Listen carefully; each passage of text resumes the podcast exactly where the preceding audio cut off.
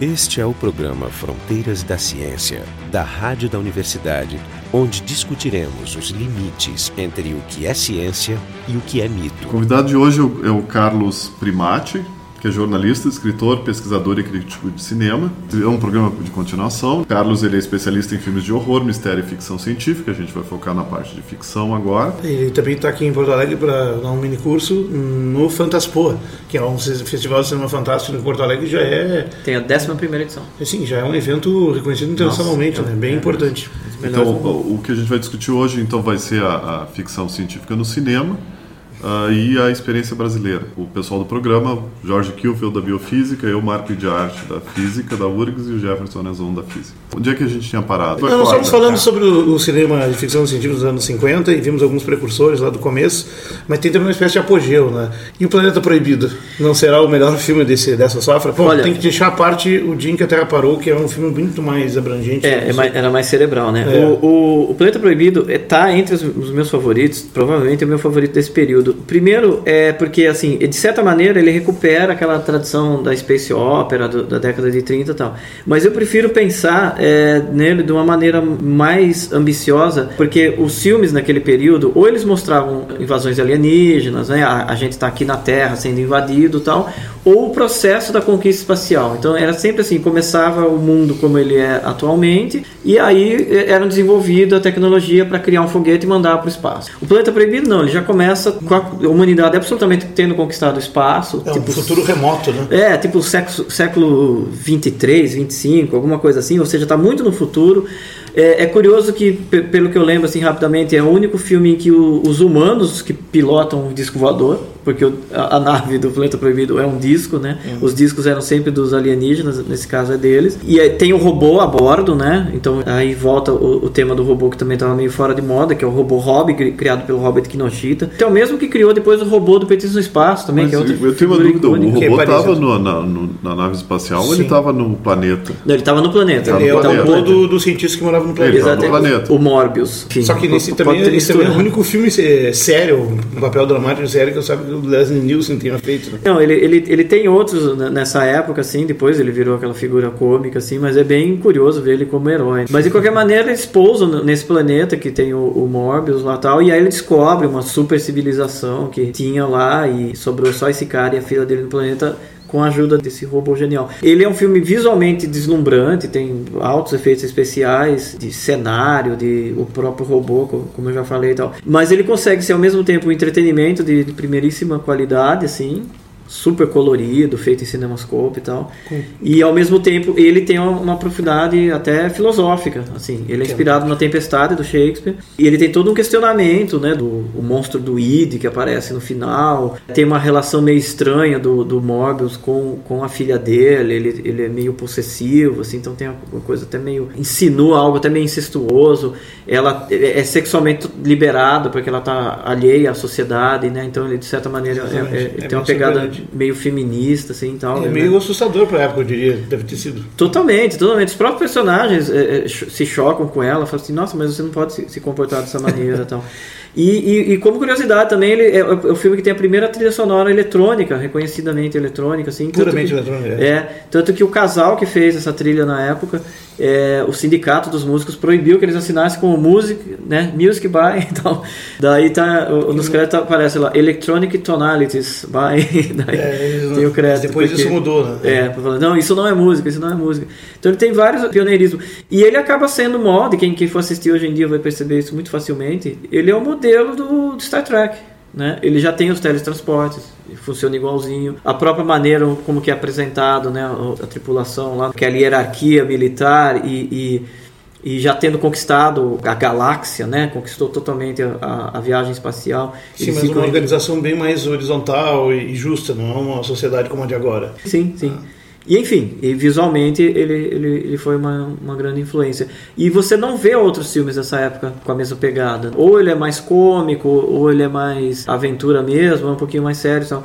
Mas esse filme era um que não estava mais preocupado assim, ah, como que a gente vai fazer para conquistar o espaço? Como que seria? Tem essa ambientação espacial mas no fundo ele acaba se resumindo a essa relação entre os personagens, né? E esse papel do pai, da, né, o cientista, que acaba sendo um, um vilão meio trágico, meio estranho. É interessante, eu tô olhando os cartazes do filme, eles são, eles têm carga sexual, né?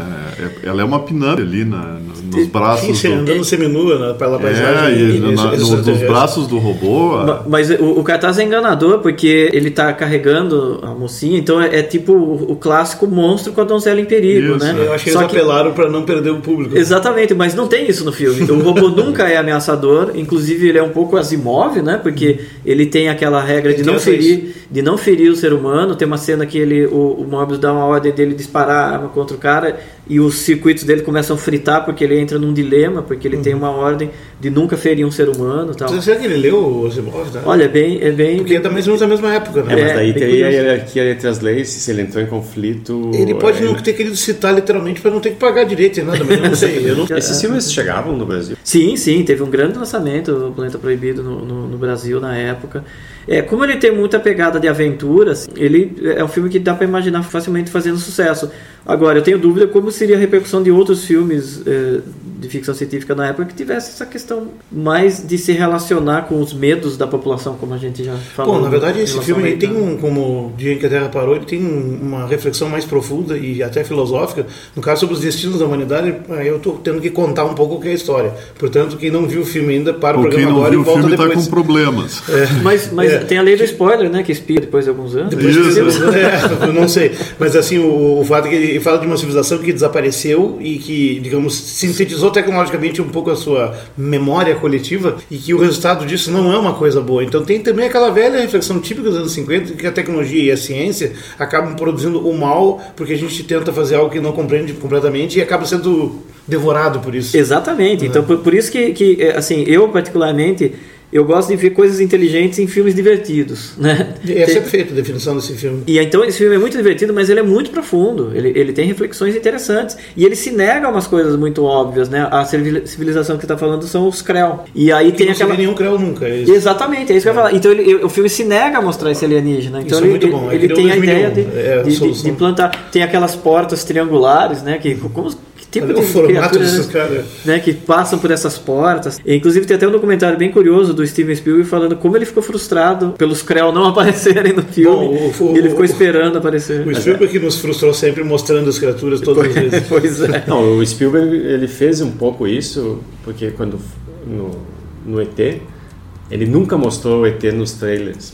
Então ele criou uma expectativa que provavelmente devia ser E memória. segurou uma parte do filme também até aparecer, fez um Sim, suspense. sim, sim. Isso. Então as pessoas viam trailer, mas como é esse ET? Como é esse Mas ET? depois do lançamento só se mostra o ET, aí Mas o fato, tudo. de, o fato de não mostrar resolve um grande problema no, no filme de ficção científica, que é tu projetar, tu criar alienígenas sem cair no, na velha armadilha de botar formas humanoides. Exatamente, A- a- aí a, a imaginação é, é insuperável, né? a imaginação de cada um. E até eh, falando rapidamente so- sobre essa questão do- do- dos efeitos, digamos assim, eh, ficou no- notório assim, na década de 50 que toda vez que você anunciava um alienígena, anunciava um alienígena, e quando você mostrava era uma decepção, porque não, não existia essa tecnologia. Aí é a opinião de muita gente, é quase que, que- que um consenso, que o primeiro filme que correspondeu à expectativa, ou surpreendeu, ou foi chocante, foi o Alien, de 1979, que quando aparece aquela, né, Mas aquela criatura assim é criada difícil, pelo Giga. Tu nunca vê ele completamente. Sim, sim, né? mas, mas, mas foi uma intenção do diretor. N- n- Não, não, não deixar você perceber que na verdade ele era humanoide. Mas é, ele filmou bastante. Você vê muitos uh, documentários, cenas É, a excluídas. concepção visual do Alien é uma coisa realmente E- perturbadora. Até pe- pela questão de, de, de, ser, de ser aterrorizante mesmo. É um híbrido de terror. Sim, a história do. Alien, na verdade, é a história do Drácula no, no século 24, só que o Drácula é um ET, né? E é um negócio. É todas aquelas questões humanas mescladas com um desconhecido e um ET realmente novo. né? Sim, é, e, e- e aí ele desenvolve aquele ciclo reprodutivo dele de uma maneira bem inteligente e tal. Então, quer dizer, ele tá na tradição dos filmes dos anos 50, até tem um filme muito parecido com Alien, que depois descobriu-se que foi praticamente um plágio, que chama It, The Terror from Outer Space. Ele é igualzinho, é um monstro solto uma nave, só que quando o monstro aparece, ele, ele é ameaçador, ele é meio tipo monstro da Lagoa Negra, assim, mas é aquela fantasia de borracha. É um sapão grande. É, Sim, mas vê que tem um aspecto nesse filme da, do, do, do cientista malvado, né? Da ciência ser ruim também, né? Porque a ideia é que, claro, o, o alien é produto da natureza, mas, mas tinha todo um complô do, da- dos cientistas que descobriram o alien, né? De trazer ele para a Terra e usar como arma, né? Ah, sim, sim, sim. É, Sim, sempre. é, isso, aí- isso aí é bem maquiavélico. Mas voltando para o Parado Proibido para os anos 50, seria a origem dos efeitos especiais, digamos, quando começa a haver essa demanda, o público começa a ficar exigente, né? É, porque o, o que acontece é o seguinte, por exemplo, o, tem uma técnica que existe desde que o cinema nasceu, que é o stop motion. Que acho que todo mundo conhece, mas só para falar rapidinho. Você pega um objeto articulado e você vai fotografando ele quadro a quadro, fazendo leves movimentos para quando projetar ele simular a, a, a, o movimento. Fica né? aquele movimento tremelicado nas versões mais baratas. É, eu aprendi, é. eu aprendi isso na Vila Sésamo. Quando Exato. Tinha muito... Eu também fazia. Não, não, era, era, era marionete, era, que eles chamavam de Super Marionation.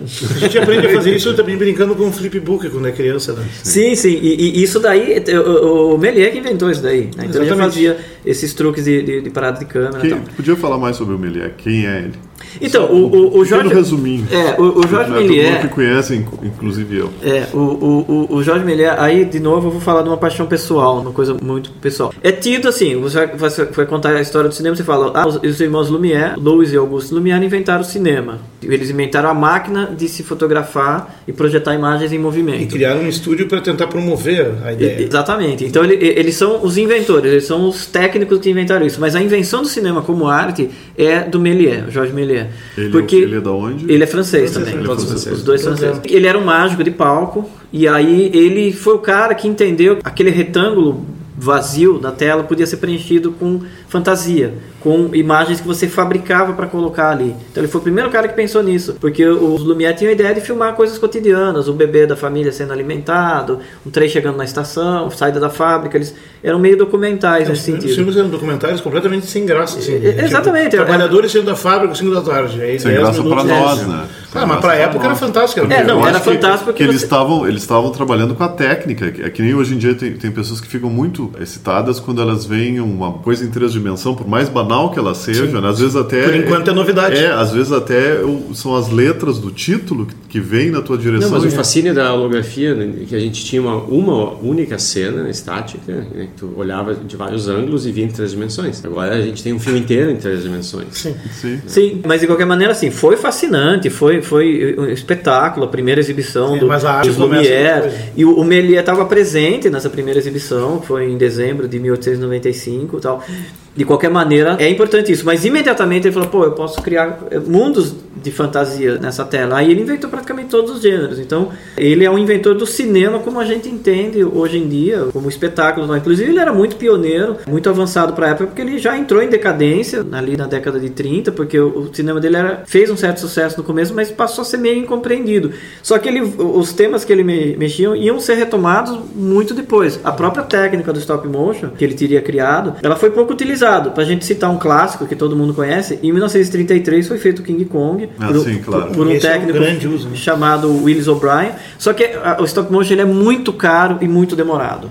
Ele é caríssimo porque você fica demanda muito tempo e você demora meses para animar alguns segundos. Então você não vê muita coisa em stop motion depois do King Kong, né, nesse intervalo de quase 20 anos, porque era uma técnica dominada, mas ao mesmo tempo caríssima e, e, e não tinha demanda, né? não tinha filmes que estavam pedindo aquele tipo de coisa. Então o King Kong é outro filme pioneiro lá, perdido no tempo, né? Ele é uma coisa que 20 anos depois é, passaria a ser é, mais é, corriqueira. Aí surge um discípulo do, do Willis O'Brien, que é o Ray Harryhausen, que é também reconhecido como o maior gênio do stop motion, fez coisas incríveis e fez aqueles filmes do Simba, depois ele fez. Ah, os esqueletos é, animados. Isso, isso é uma prima. Os esqueletos animados. Esse filme do, também é da minha infância. Jazão é... e o Velo de Ouro, que é Exato. super. Então ele fez muitos filmes de fantasia, mas ele fez ficção científica também. Então ele fez o It Came from Beneath the Sea, por exemplo. Uhum. O Earth the Flying, versus the Flying Saucers. É que criatura ele fez, do fundo do mar. É, que, que, que, são a, a, a, aqueles discos voadores. E tem um que é bem curioso, esse It Came from Beneath the Sea, que ele, ele encomendaram um, um polvo para ele fazer. Só que o orçamento que deram para ele, ele falou assim: ah, pô, esse, esse orçamento só dá para fazer seis tentáculos, não dá para fazer então, então ele fez um polvo de seis tentáculos. Enfim, aí ele virou assim um símbolo dos anos 50, né? Por causa dessa, desse talento dele. Mas o artista de stop motion ele tem que ser acima de tudo um abnegado, assim, porque o cara tem que Sim, dedicar a vida àquilo. Então Sim, dias e dias e dias para tirar Tipicamente quantos frames por segundo são a 24. São 24 frames para animar um pelo segundo. menos. É, 24 fotos. Quanto tempo demora para fazer uma é. fotinha? Antigamente ainda imagina que... Tem, e, tinha que cuidar a luz, a continuidade para não piscar a luz então é uma obsessão total de. Tanto que ele, ele tinha um estúdio em casa, ele animava tudo na casa dele e depois mandava para o estúdio. Até ele falava que era terrível quando tocava o telefone, porque daí ele estava animando tipo uma, um monstro de sete cabeças, assim e tal. Daí ele botava, posicionava todas as cabeças. Aí ele atendeu o telefone quando ele voltava e falava assim: essa cabeça tava indo ou tava voltando? é uma coisa assim que você tem que ter, você tem que amar muito sua arte, porque é uma coisa solitária. E tem que ter um talento também, porque ele construía os monstros, não era só animar, assim, criar. Né? Tinha que construindo, fazia os esqueletos e depois o processo de animação. E depois é uma animação, ela é uma animação em paralelo, porque tu tem que animar tudo que sim, se mexe sim, naquele ambiente. Sim. E tem que ter cenário, por exemplo, no King Kong tu vê as árvores se dobrando com o vento, também são stop motion ao mesmo tempo. Mas é incrível que no, no, no Earth vs. The Flying Saucer, por exemplo, o disco voador vem e bate no, no na, naquele obelisco, ou, ah, ou é. no, no, no, Capitólio, né? É, no, é. e aí cada um daqueles fragmentos está preso numa cordinha de nylon ah, e, ele, e, eles vão. Quer dizer, ele não, ele não, não trapaceava, assim, ele pegava, não, vamos jogar uns, uns detritos assim. Não, ele fazia caindo tudo em formato de ah, Estou falando na década que tinha efeitos do tipo assim, um trem caía na ponte e tu via um trem de brinquedo, realmente Sim, de brinquedo, exatamente. obviamente, caindo em uma fumacinha fajuta e chamas labaredas de fósforo do tamanho da locomotiva. É, exatamente. e aí não, eles faziam mesmo a queda de um trem era stop motion. Tem isso no num filme que não foi feito por ele, mas tem stop motion que é o The Black Scorpion. Tem uns escorpiões incríveis assim, muito ah, bem animados. Os insetos eram eles eram muito É, inseto gigante é uma marca dos anos 50. É, e é, não é muito ele é muito afeito a fazer stop motion, tem as é. patinhas, tu consegue Sim. mexer e obviamente ele é todo duro, o inseto é duro, é, não tem o um movimento e impossível desistir para começar. Né? pode ter inseto. Não, mas tu, tu acredita mais, né? Porque ele, o inseto é para ter exoesqueleto, é para ser duro, né? Não é Exatamente. É... Falando em efeitos especiais, é, voltando e também voltando uma última vez, talvez para o Planeta Proibido, tem um outro efeito me chama muita atenção porque o estúdios Disney ajudou a produzir esse filme, né? Isso. Isso e tem uma marca lá, eu, é um outro spoiler, eu tenho que fazer, não tem como evitar, mas é o único momento que dá para mais ou menos rapidamente visualizar a criatura mal, malvada que surgiu ali daquelas mentes, daquela mente coletiva, que é quando eles botam uma armadilha pra ela, e começam a atirar nela Exatamente. na subida da escada. Ela é meio né? invisível, né? E aí ap aparece ela piscando como Isso. se fosse assim, um campo de força na Isso. volta e tal. E, e, claramente é um desenho animado. Sim. É um desenho animado estilo fantasia. Acho que até Isso. pode ser até um resto, é um dragão, uma coisa assim. E ele tá em câmera lenta fazendo um movimento. É muito legal, aquilo me marcou muito. Talvez seja a primeira vez que eu vi desenho animado mesclado com cinema, vamos dizer assim, que depois foi usado com o Roger Rabbit e outros. Ficou interessante o efeito ali. E até um toque meio infantil, porque assim, vai pensar, para que aquilo? Mas fica legal no conjunto. Aí tá o experimentalismo, né? Você fala assim, vamos ver se dá certo isso. O, o filme é produzido pela MGM, né? Foi arriscado fazer isso, né? Porque podia fazer os caras se levantar no meio da cena. Só que é perto do final também. Sim, então... sim, sim. É, é, a grande revelação. Ele foi produzido pela MGM e, e aí eles contrataram a Disney para fazer essa animação. Então foi uma coisa pioneira, na verdade, de mesclar dois a estúdios. A Disney não produziu tudo? Não, não. Ela, hum. ela, ela, ela cedeu os técnicos só para fazer essa animação. Então, ah. na verdade, a ousadia aí é juntar dois estúdios teoricamente concorrentes para fazer um filme é, coletivamente. A questão de misturar animação com live action, assim, com pessoas, eu nem eu iria muito longe porque tem o Jenny Kelly dançando com o Jerry, o Marujos do Amor, acho que é anterior. Mas de qualquer maneira, assim, é bem interessante esse efeito. Eu concordo com você, ele, ele, ele soa meio estranho, você fala assim, isso é um desenho animado, né? Ele não tenta ser muito realista, é um, é um monstro uhum. meio Disney. Meio Mas é um efeito, é um efeito bem interessante. Eu me lembro, teve essa, essa, essa recuperação da vida do Ed Wood, tem aquele aquela cena, aquela cena engraçadíssima com o Bela Lugosi lutando contra o, o, o polvo. O polvo, que era muito engraçado. que eles esqueceram de roubar o motor, né? Daí Isso. o polvo não se mexia, o, ele o tinha que pegar os tentáculos. Ele mesmo mexia os tentáculos. Ele tinha que mexer os tentáculos. É. é, o Ed Wood é uma figura da década de 50 que embarcou nos filmes de ficção científica também, pegando carona nessa moda. E é curioso como os filmes dele são antiquados, assim, porque ele estava fazendo disco voador, filme de disco voador em 58, quando ninguém mais fazia isso, assim. É, é um então ele estava ele tava sempre um pouquinho. Mas ele, mas ele era um pouco slop. A característica dele era não pensar muito no que ele estava fazendo, pelo menos isso que não, passou a, a, O grande mérito do Ed Wood, no que ele era melhor, era fazer filmes muito ruins. É, né? e é por então, isso que ele é não, isso, Mas assim, ó, é, isso porque o nosso gosto mudou. Para né? extrair um pouco de originalidade com uma certa espontaneidade comovente. É. Né? Porque parece uma criança fazendo um filme. É, é assim, eu, eu gosto, do, eu adoro o filme do, do, do Tim Burton sobre o Ed Wood, eu acho um... um ficou bacana, é ficou uma, melhor que os filmes do, do Sim, é, é, uma declaração de amor incondicional ao cinema, assim, tipo, ah, o cara não tem talento, mas ele ama muito cinema, então ele tem direito de fazer. Só que é importante a gente dizer o seguinte, o Ed Wood, ele morreu absolutamente no anonimato, ele nunca foi famoso. O final de vida dele, assim, ele era um alcoólatra que vivia é. dentro do carro dele, assim, completamente esquecido, depois de ter passado vários anos fazendo filmes pornôs, assim. Ah, Aí, é? ele teve, teve é, a fase pornô, imagina em fase pornô, será que o one shot fase pornô? E, a, e, a, então Não deve ter stop motion nesse caso. Estão é, disponíveis aí na internet. Eu, o que eu me lembro do DVD. filme do Tim Burton era aquilo, que ele faz, que acontecia a cena e ele dizia, tá bom, é, o, o, o, e você vê isso nos filmes. O, o, ator esbarra no cenário, derruba, né, ele cai e percebe que o, gramado é um tapete, né? É então, a cena do zumbi da vampiressa no cemitério, ele tropeça e derruba uma laje de isopor. Evidentemente, É, e, mas ele não se importa, ele mas, não se mas você, você vê isso, claro que tem um pouco de exagero, né, mas você vê isso nos filmes dele. Ele era muito.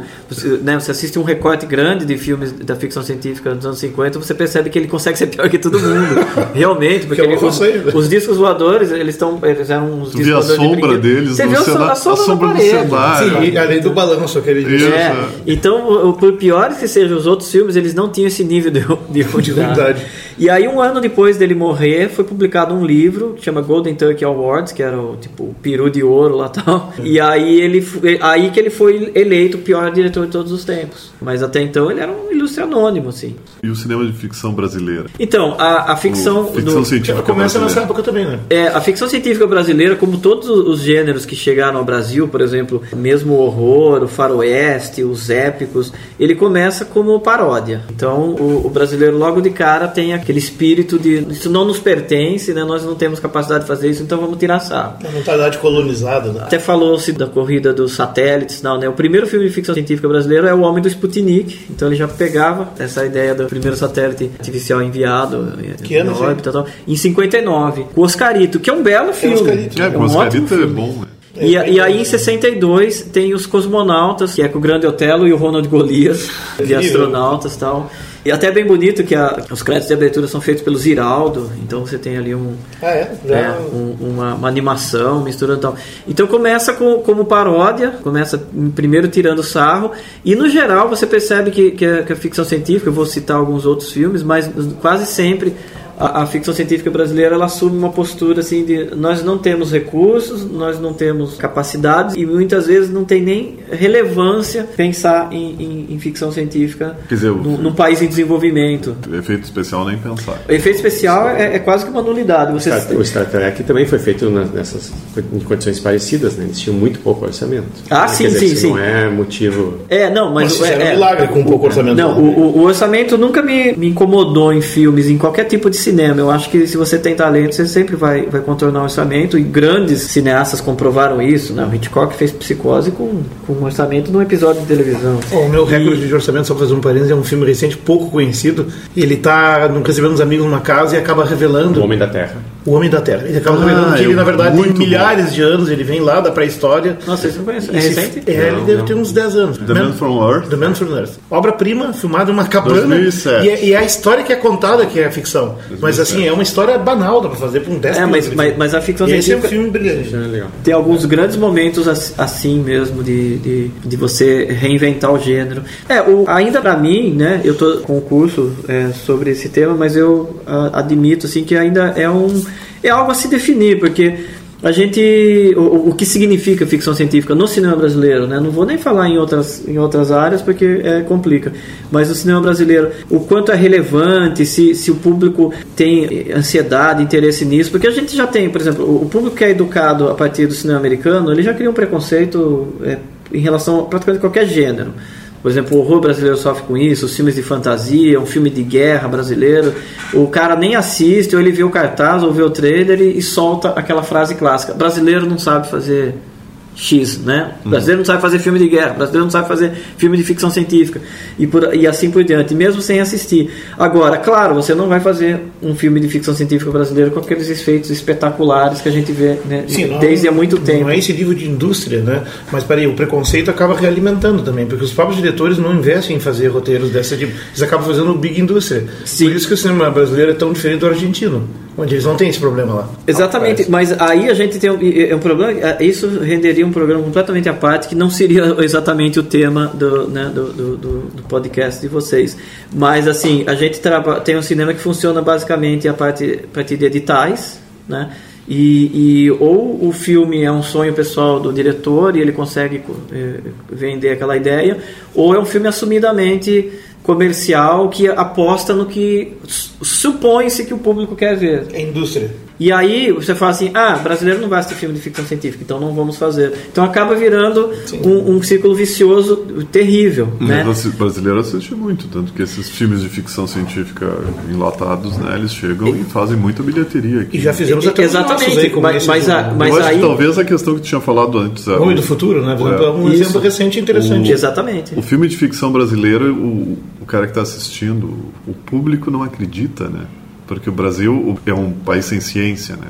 A gente mas não, não se... O Brasil é um país sem autoestima. É não, não, mas ele é um país. Assim, se a gente olha, é um, é um país sem ciência. Fala muito pouco de ciência. E, e, os filmes brasileiros contam as histórias que é, aparentemente são as histórias do Brasil. Que Exatamente. São, que é, o conflito. Brasil, que, é o, né, que é o conflito na cidade, na periferia da cidade. Essa é a história que é contada. Ou até coisa se como tu vai contar, outros são É que se vai contar algo de ficção científica com realidade brasileira é muito difícil. Mas sempre ser, é complicado tu conseguir público num gênero no qual tu não tem tradição. Exatamente. É, não, e, mas é, é, a questão da tradição e a questão da sociedade não é, ser o assim. O preconceito né? é uma barreira, a tradição faz com que não se produza tanto, mas as pessoas também não sabem. Por exemplo, esse, esse último, chegou a ver do, do, do ficção científica, o cara volta do futuro, como é que é? Preto fica, branco sim, sim. sai. É, é, é um branco sai, preto fica. Esse é bem curioso, assim, porque eu, eu acabei de falar de edital, então dá para conectar perfeitamente. O diretor, ele ganhou um edital de documentário, então ele ia fazer um documentário, só que ele queria fazer uma ficção científica. Então ele conseguiu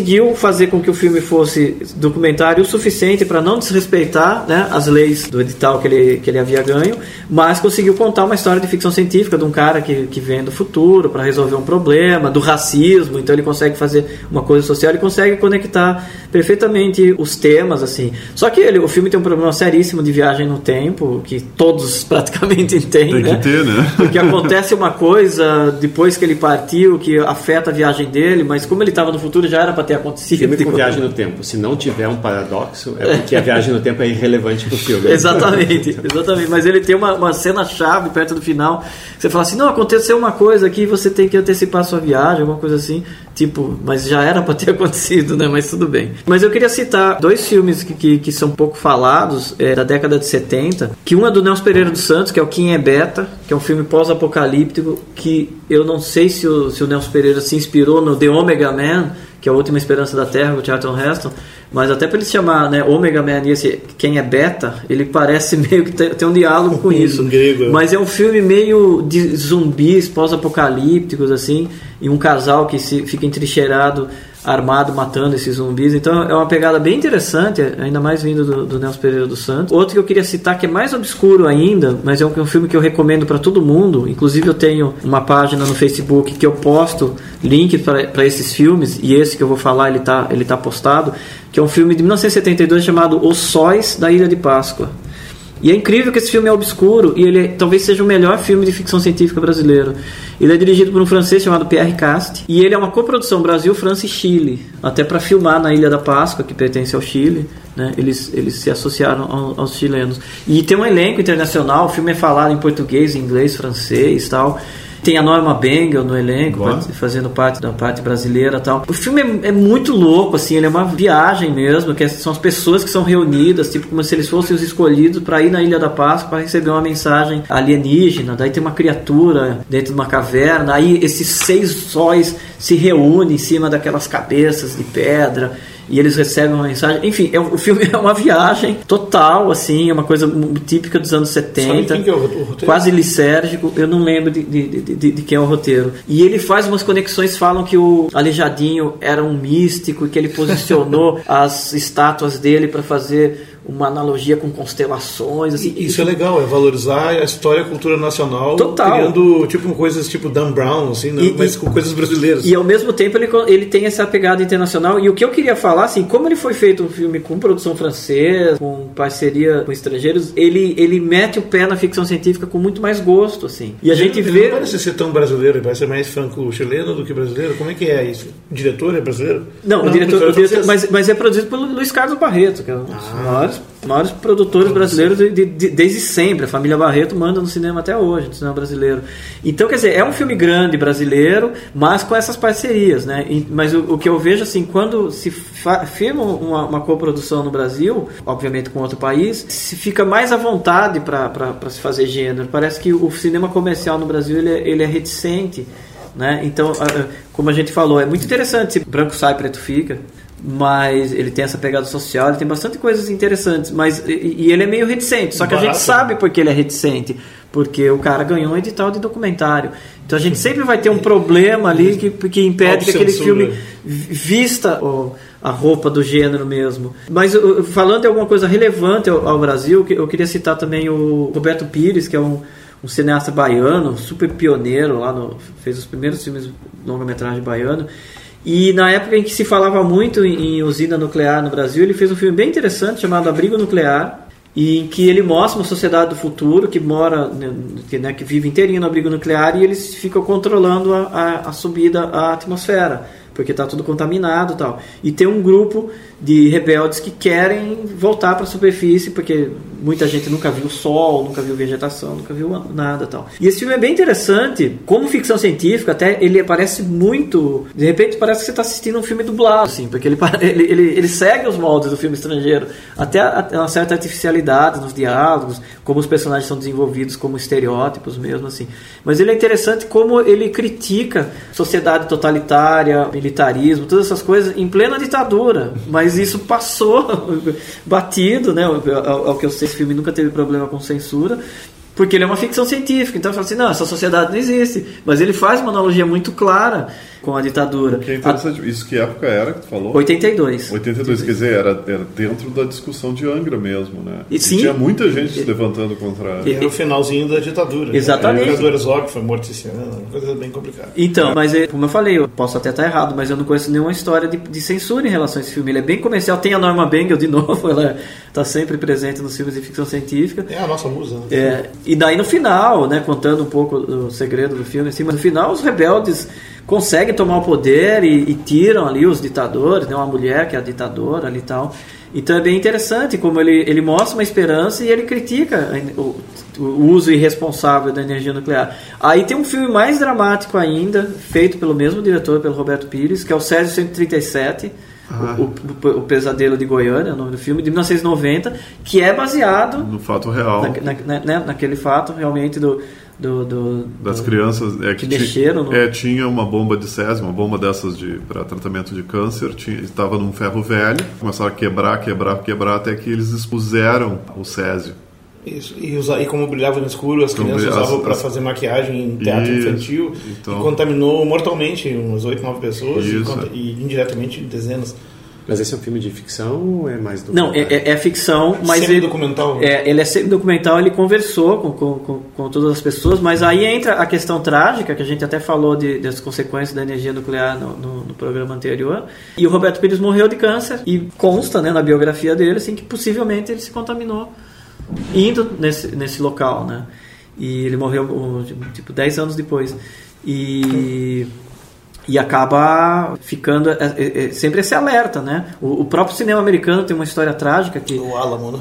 o, o sangue de Bárbaro, né? Não, o Alamo com o John Wayne, essa é uma lenda urbana, não sei se é verdade, que o filme foi filmado no mesmo lugar do teste da primeira bomba. não, mas é, não é lenda urbana, é, é esse mesmo, mas acho que não, lá, Alamo, é o, o, o sangue de Bárbaro que ele, ele faz, o, o, o John Wayne faz o papel do Gengis Khan Ah, bom, então ele fez mais de um filme lá. e, e, e, e era, e foi filmado no deserto onde se faziam os testes nucleares e todo mundo que é relevante Sim. no filme. O diretor, os principais protagonistas, até chegar o próprio John Wayne, num prazo assim, de 15 anos, todos morreram de todos câncer. Tiveram câncer é, todos tiveram câncer e morreram. É, eu não sei qual é E, e virou um filme maldito. Não está demonstrado, mas assim, é muito, é, mas, so, muito so, falado essa é, história. É, sim, Essas coisas tem que tomar cuidado, porque câncer é uma das causas frequentes de mortalidade. 15 anos é um, é um tempo razoável. é um pouco como a, a maldição da dos faraós, é, da múmia, né? as pessoas, quem tirou o toda, todas as pessoas que estavam envolvidas com a, a descoberta da tumba morreram. Né? Tipo, todas as, pessoas, anos. todas as pessoas que existiram, é, dá para generalizar, não, mas, todas mas as pessoas que existiram no passado também morreram. É. mas não, mas, a, mas a esse tem uma correlação um pouco mais sólida. É, tem que tomar cuidado, só tem que tomar cuidado. É, claro que tem, mas mas enfim, e aí o, o, existe um pouco de ficção é, científica mais recente feita no Brasil, mas eh, acima de tudo a gente tem que falar disso porque cinema é uma arte para ser vista e as pessoas não veem, basicamente. Então, Até porque não conhece o, porque não está no circuito. Né? É, o, mas o preconceito parte de, de, de, de quem é, geralmente é fã do gênero. E eu posso falar isso mais tranquilamente em relação ao, ao horror. Tem, os filmes de terror são muito consumidos no Brasil, só que uh, os próprios fãs de horror eles têm uma certa rejeição aos filmes brasileiros. Tem horror aos filmes. Uh, é... tem pavor. E no caso da ficção científica, eu diria que isso aí é até mais grave, sei lá. Mas é, tem duas produções curiosas feitas no Ceará, e eu vou falar por que eu acho curioso. Uma é uma produção praticamente amadora, chamada Centopeia, de 2008, mas totalmente ficção científica, criando aqueles mundos é, imaginários, tal, muita coisa feita em computador, aí já, já, já é uma tecnologia mais recente. E o outro que é o Área Q, sobre é, alienígenas. Tem cidades no interior do Ceará que dizem que tem a, a, a, presença de alienígenas, que é Quixeramobim e Quixadá. Então eles chamaram de Área Q por causa desses dois nomes, que é bem curioso, né? Quixeramobim com alienígena. Não tem filme do ET de Varginha ainda, até onde eu sei, mas deveria ter. A, a entrada da, da, Os americanos se encarregaram de fazer isso, botando uma cena é, homenageando a Varginha no Sinais. Sinais, é verdade, é verdade. Os caras falando em português. Bem, bem, lembrado, bem lembrado. Basta isso sendo também, que, espero que, nunca ver mais do que isso. É, mas sendo que Roswell virou até série de TV, né, explorado intensamente, o brasileiro podia ser um pouquinho mais mais, mais lúdico até. E, e eu ia dizer, a animação gráfica, o Brasil, a gente tem, tem pessoas do Brasil que trabalham muito bem com animação gráfica, até trabalhando para estúdios estrangeiros. A animação gráfica talvez seja uma forma da gente. É um mercado, é um Pixar, não, da gente... o estúdio Pixar Sim. tem um cara aquele que faz os desenhos do, da Era do Gelo, é um, um brasileiro, né? Isso, é, diretor, né? e, e, e, vale citar, então, entrando nessa área da animação, o, o Cassiopeia, é, Cassiopeia é um ele é um filme que o, o diretor anuncia assim o tempo todo que é o primeiro filme, é a primeira filme, longa-metragem de animação feito inteirinho em computador porque ele foi lançado um, um, um, pouquinho antes do Toy Story, só que o Toy Story ele foi moldado com bonecos de verdade, e o dele não, foi moldado inteirinho no computador. É uma coisa meio irrelevante se a gente pensar bem, mas é uma história de ficção científica, de naves espaciais, robôs, todas essas coisas, feita inteirinho em animação. Mas voltando à ficção científica cearense, o que eu queria dizer é o seguinte, é que esses filmes, eles, eles chamam de ficção científica espiritualista. Então, esses alienígenas sempre estão trazendo uma mensagem de fé, de paz, de reconstrução, né? de espiritual mesmo tal. E, e, e, é curioso porque no Ceará eles têm um subgênero específico que você encontra isso até em locadoras de vídeo mesmo, que tem uma, uma taginha escrito cinema transcendental. então o cinema transcendental é, é... quase religioso. É, porque o, o, espiritismo é muito forte no, em Fortaleza, inclusive a, a, a produtora de, de, de, muitos desses filmes é, de, de, espíritas brasileiros é do Ceará. Ele é muito forte no Brasil, né? Sim, e, mas, mas especificamente... No Rio Sul tem cidades que é fortíssimo. Sim, mas, mas a própria produtora de é, cinema é, é sediada lá em Fortaleza. É um e aí a ficção científica encontrou esse caminho que é discutível. Mas é, é, mais ou menos o mesmo padrão que a gente encontra nos, nos alienígenas. Né? Os, os contatos com alienígenas os alienígenas nunca trazem a cura do câncer, uma sinfonia inédita, uma descoberta científica. É, é sempre um conceito que vocês têm que ser bom. Lição de moral, né? Cuidar do ambiente. O Carl Sagan diz. É, a versão bondosa. Até não é ruim que seja assim, né? Pelo menos não é. Mas me diz uma coisa que eu acho que é certeza que tu é alienígena. É. O, é, mas eu acho que isso explica qual é a motivação do filme. A motivação do filme é, é, é tentar melhorar as coisas. Mas, é, mas é, é, é muito interessante. Os alienígenas vêm para trazer mensagem de autoajuda. Sim, isso é o pra não, quê, O Carl Sagan que dizia, Carl Sagan que dizia que, o, que quando alguém uh, telefonava, mandava um e-mail para ele dizendo que estava em contato com, com um ser extraterrestre e que se ele, Carl Sagan, teria uma pergunta, e o Carl Sagan dizia, eu escolhia duas opções. Às vezes eu fazia uma pergunta sobre física. E às vezes eu fazia uma pergunta genérica sobre humanidade. E o que ele descobriu no final dessas experiências é que os, que os alienígenas sabiam tudo sobre política, tudo sobre os seres humanos e nada sobre física. é, provavelmente não eram alienígenas. Como viajar, né? Então, né? É. Mas, enfim, então a, a, o que a gente tem no Brasil, fazendo um balanço final, assim, são caminhos para se fazer ficção científica. Tem muito filme experimental que que debocha mesmo, né? não tem efeito especial nenhum, não tem nave nenhuma, o cara simplesmente fala que ele é um alienígena e já se, se integra à cultura brasileira tal. Mas tem essas outras experiências que também são interessantes. Eu confesso que eu não tenho interesse em ficção científica espiritualista, mas é, é, esse área aqui, inclusive, é uma coprodução Brasil Estados Unidos. Tem aquele a Isaiah Washington como protagonista tal. É, é um filme que teve pouca repercussão, mas enfim, de repente ele estava sendo exibido aí na TV a cabo, alguma coisa assim, teve, teve uma certa carreira. Deve ter o seu nicho. É, eu tem, queria, tem, tem um nicho. O José, você, o José Mujica Marins não fez incursões? Olha, é, ele, ele é um grande mestre terror Interessante você citar, porque ele tem sim. Só que o filme dele é um deboche que ele fez em parceria com uma mulher chamada Rosângela Maldonado, que era uma veterana do, do, do, do cinema, assim, mais velha que ele na época, mas fazia papel ainda de. Eu estou falando do Zé do Caixão, caso. Sim, é, é, o, é o Zé do Caixão, José Mojica Marins. Aí ele fez um filme na década de 70, no meio da década de 70, acho que é de 77, chamado A Mulher que Põe a Pomba no Ar. Aí cada um pode interpretar por conta própria o que, o que diabo significa esse, esse título. dele. e aí confundir o José Mujica Marim com o Marim, que acabou preso Sim, é. O José Maria Marim, José que, Mujica Marim. Que, que esse não fazia filmes de terror, ele fazia horror. Ele tocava o terror, né? Tocava o terror. E aí são é, mulheres traídas pelos maridos que criam uma, uma, uma, umas mulheres pombas. Então é, é tem um cientista louco que desenvolve umas mulheres com asas de pomba e elas saem voando para poder chegar no local onde os maridos estão eh, que praticando complexo. o adultério. Que complexo. Eu queria... Gostei, vou ter que ver isso aí. Deixa, deixa eu perguntar uma coisa final, que é, que é a questão do. que hoje em dia está se chamando self-publishing, que é uma coisa que é assim, ó. Se tem uma pessoa que faz cinema amador, ficção, na casa dele, com o celular dele, tem lugar onde ele pode, ele pode deixar isso para que as pessoas que gostam do gênero possam assistir? Existe isso? Eu tô, eu tô meio que. Tipo, existe Star Trek, né? Star Trek tem fãs que fazem continuações de filmes é. com roteiros originais. Estou falando isso porque a Amazon agora está tá fazendo muito sucesso e os dois livros de ficção científica que eu mais gostei, a origem deles foi self-publishing, né? Os, os autores botaram no, no Kindle os livros e aí eles começaram a ser lidos e aí viraram sucesso. Um deles é o The Martian é. E o outro é o The Silo Saga. O Marciano é obra-prima, recomendamos fortemente. É. Nós vamos fazer um programa sobre ele. Do Andy é, Weir. É, é, definitivamente é FC mais nerd que eu li nos últimos 10 anos. É, e o outro é a saga do Silo, que é muito boa também. Isso eu não conheço. Que...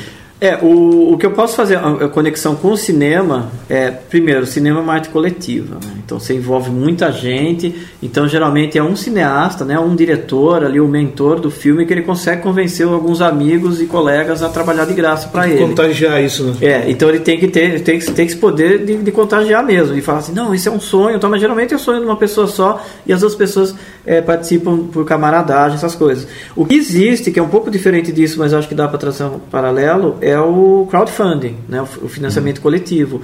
Então, hoje em dia, tem muita produção estrangeira é, que é feita com financiamento coletivo e no Brasil tem um pouquinho menos. Né? É, tem alguns filmes de terror que foram conseguindo ser feitos assim, mas é, é acaba sendo um caminho alternativo para você lutar contra o, esse cinema estabelecido. Então você chega e fala assim: olha, eu tenho uma ideia genial de um filme de ficção científica ou adaptar alguma coisa que fez sucesso na literatura, só que eu preciso de, sei lá, é, 800 mil reais ou 150 mil reais para fazer lá, fumaça branca. Né? Porque a gente vê um filme de baixo orçamento brasileiro aí, ele custa Baixa um milhão e meio. É, né? É. é, muito difícil. Então você teria que convencer as pessoas a, a falar assim: não, eu quero ver isso pronto e comprar antecipadamente. Ou então, se você simplesmente faz um filme, você tem canais para colocar no ar, o YouTube, o Vimeo. E, Mas as pessoas vão, se, vão achar ele aí? Essa Ah, é a questão. acho, Existem e- canais para. É, o Pioneer One né, não é um crowdfunding na internet. É, é, uma mas série. é uma série. É uma série, É uma série de financiada dessa forma. é. Já está com três ou quatro capítulos, né? Não, Deixa eu não, já eles encerraram a primeira temporada Já deu com, uma, temporada. com uma meia dúzia de episódios e estavam fazendo, levantando fundos para fazer uma segunda temporada. Então, e, e o que existe também, é importante a gente falar isso, de repente a gente tem cineastas aí, iniciantes que, que, que, que estejam pensando nisso, a gente tem a lei de obrigatoriedade de exibição de conteúdo nacional na TV a cabo em horário nobre. Isso abriu espaço, as pessoas talvez não estejam prestando atenção, mas abriu espaço para muita gente. Tem muita coisa indo ao ar. Realmente e não tá, é assim, tem muita coisa boa, passar né? três horas da manhã ou nove da manhã, né, de madrugada, não, tem que ser no horário nobre. Então tem entrado algumas séries no ar, algumas coisas de todos os gêneros. Eu não vi nada de ficção científica ainda, pode até ser que esteja rolando. Não vi também, mas tem Mas tem lá o Contos do Edgar, que é de terror, tem várias coisinhas Tem assim. que estão histórias do. Veríssimo, a série das canalhas, o, o- como é que é, o Magnífica 70, que eu Sim, assisti o sim, primeiro, história gostei da- muito sobre o censor nas Essa editadoras. história da boca do lixo. Então, assim, o, o, o canal é esse. Agora, é, o- só para encerrar o meu pensamento sobre isso, eu acho que, para terminar de maneira apocalíptica, é, eu não acredito que o cinema brasileiro consiga reconquistar o espaço nas telas para concorrer com o cinema estrangeiro. Isso não existe mais. Então, já que a gente está falando de ficção científica que tem a ver com mundos alternativos e novas saídas, tem que encontrar uma nova saída, um novo mecanismo para exibir filmes brasileiros em geral. Porque mesmo filmes bem sucedidos, eles ficam uma semana em cartaz, tem lá 10 mil espectadores, enquanto que um,